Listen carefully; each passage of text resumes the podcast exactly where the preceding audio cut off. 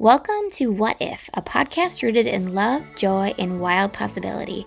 I am your host, mindset coach for life and business, Kelly McIntee. We interrupt our normal What If broadcast to bring you something special, to bring you Founder. Founder is a program I've created for the person who wants to say, I am the founder of. Using my proven three part flourish, framework, you will be able to identify for yourself what you will become the founder of. So let's dive in. What if you've been committed to playing small?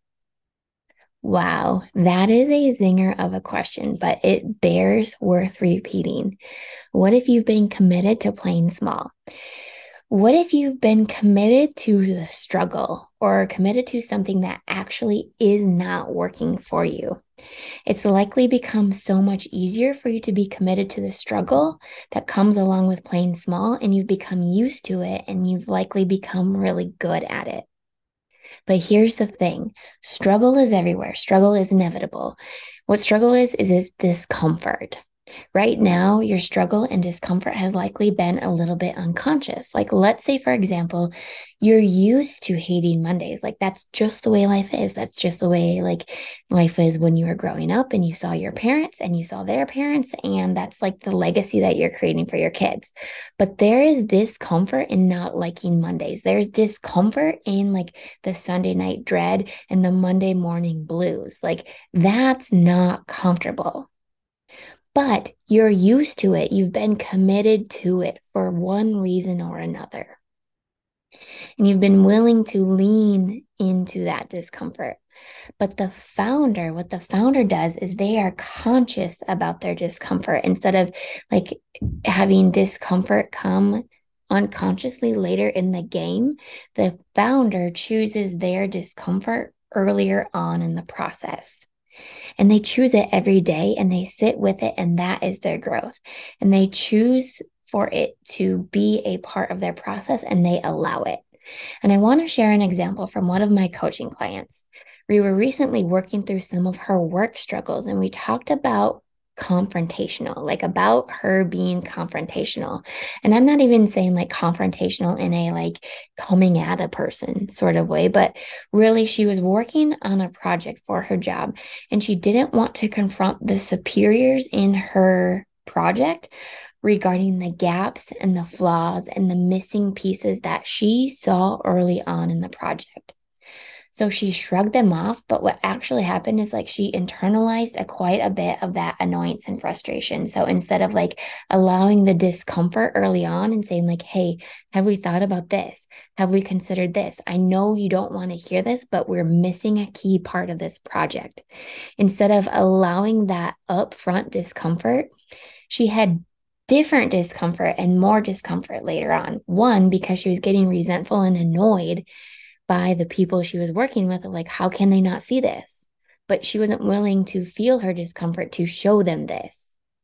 And then down the road that confrontation inevitably inevitably it came up in the project because those gaps and those flaws they got caught up with themselves in the project. And then she was confronted by the project as to like hey what happened here? How could we how did we get to this point? How did we miss these things but when you're the founder, when you're like the audacious, bold person, you choose discomfort and you choose it early on.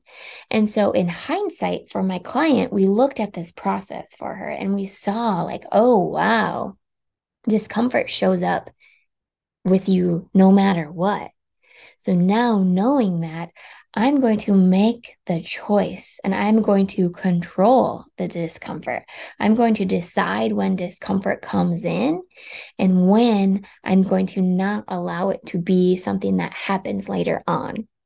And so when you think about becoming the founder, there's likely discomfort that comes up. And these are some questions that likely will come up for you is like, what will they think of me? What if I don't succeed? What if I mess up? What if I look like an idiot? What if I'm too bold? What if I seem like I'm too full of myself? What if, what if, what if, what if, right? Like we have all these like uncomfortable what ifs that we're not willing to face, which then leads to you avoiding becoming the founder, avoiding doing what you want.